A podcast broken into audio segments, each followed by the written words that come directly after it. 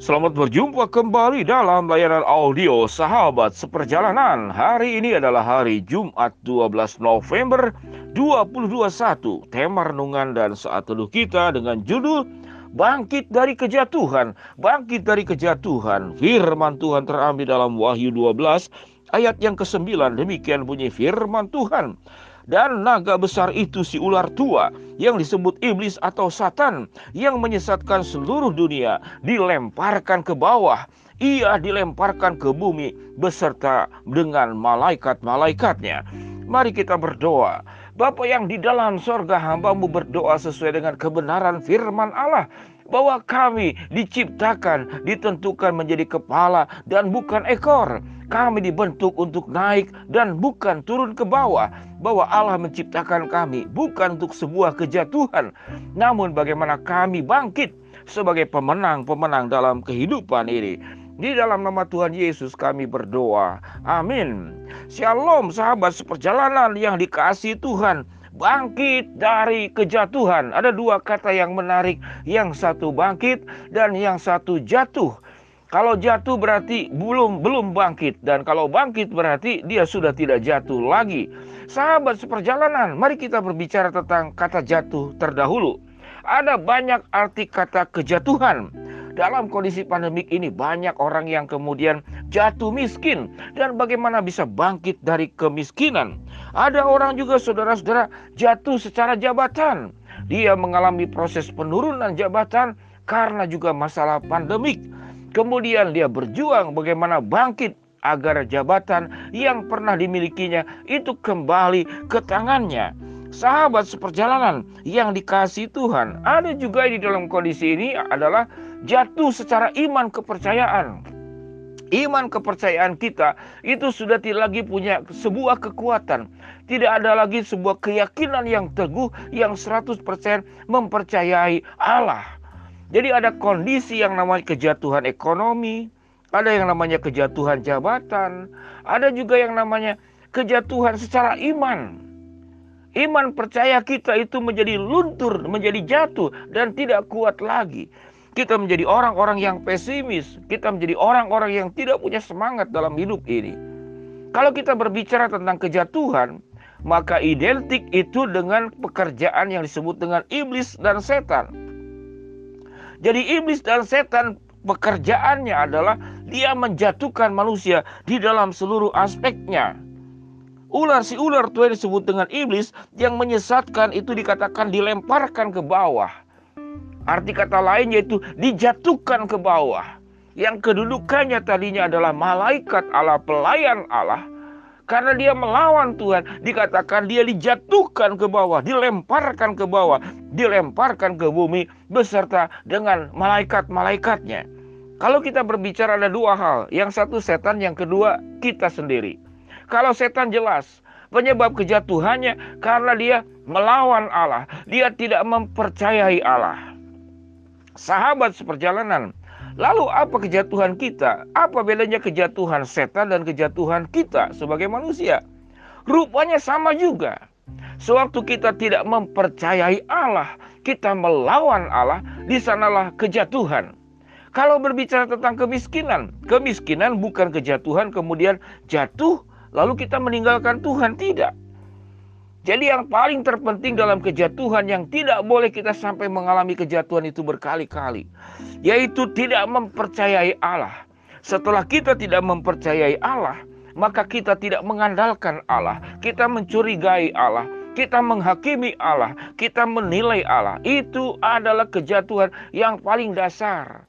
Sehingga sewaktu manusia jatuh di dalam dosa karena dia mengikuti kejatuhan yang pertama yang dilakukan kalau dikatakan di mana kejatuhan yang pertama? Setan atau manusia tidak ada catatan dalam Alkitab. Namun yang jelas dua-duanya jatuh, dua-duanya meninggalkan Tuhan, dua-duanya tidak mempercayai Allah, dua-duanya merasa bahwa dia lebih baik dari Tuhan dan dia bisa mengatur Tuhan. Setelah kejatuhan yang membuat kita jatuh di dalam dosa, iblis juga jatuh di dalam dosa.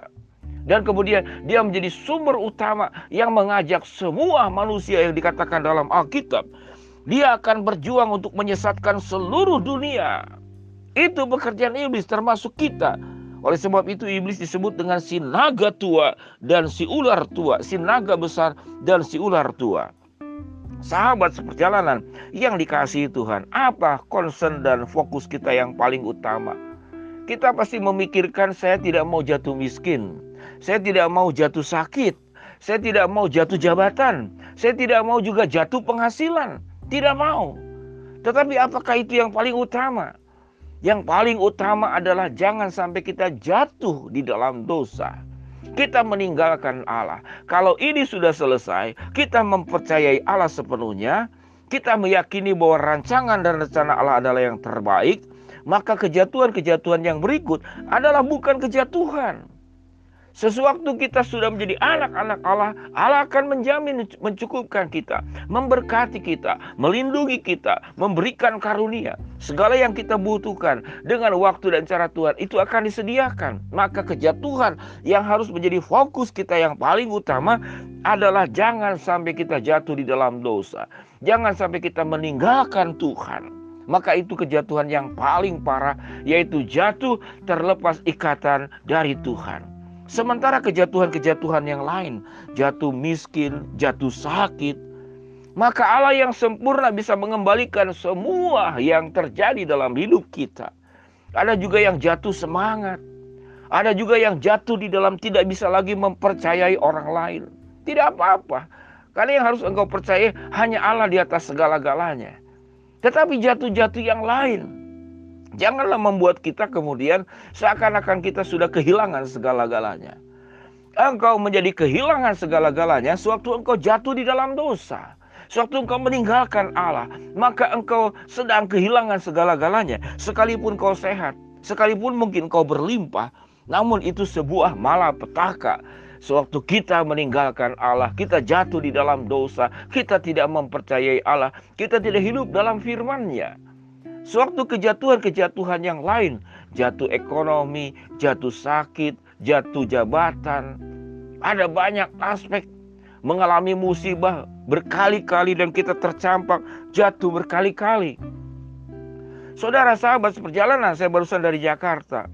Melayani jemaat yang ada di Jakarta yang terbakar ada empat orang di dalam rumah.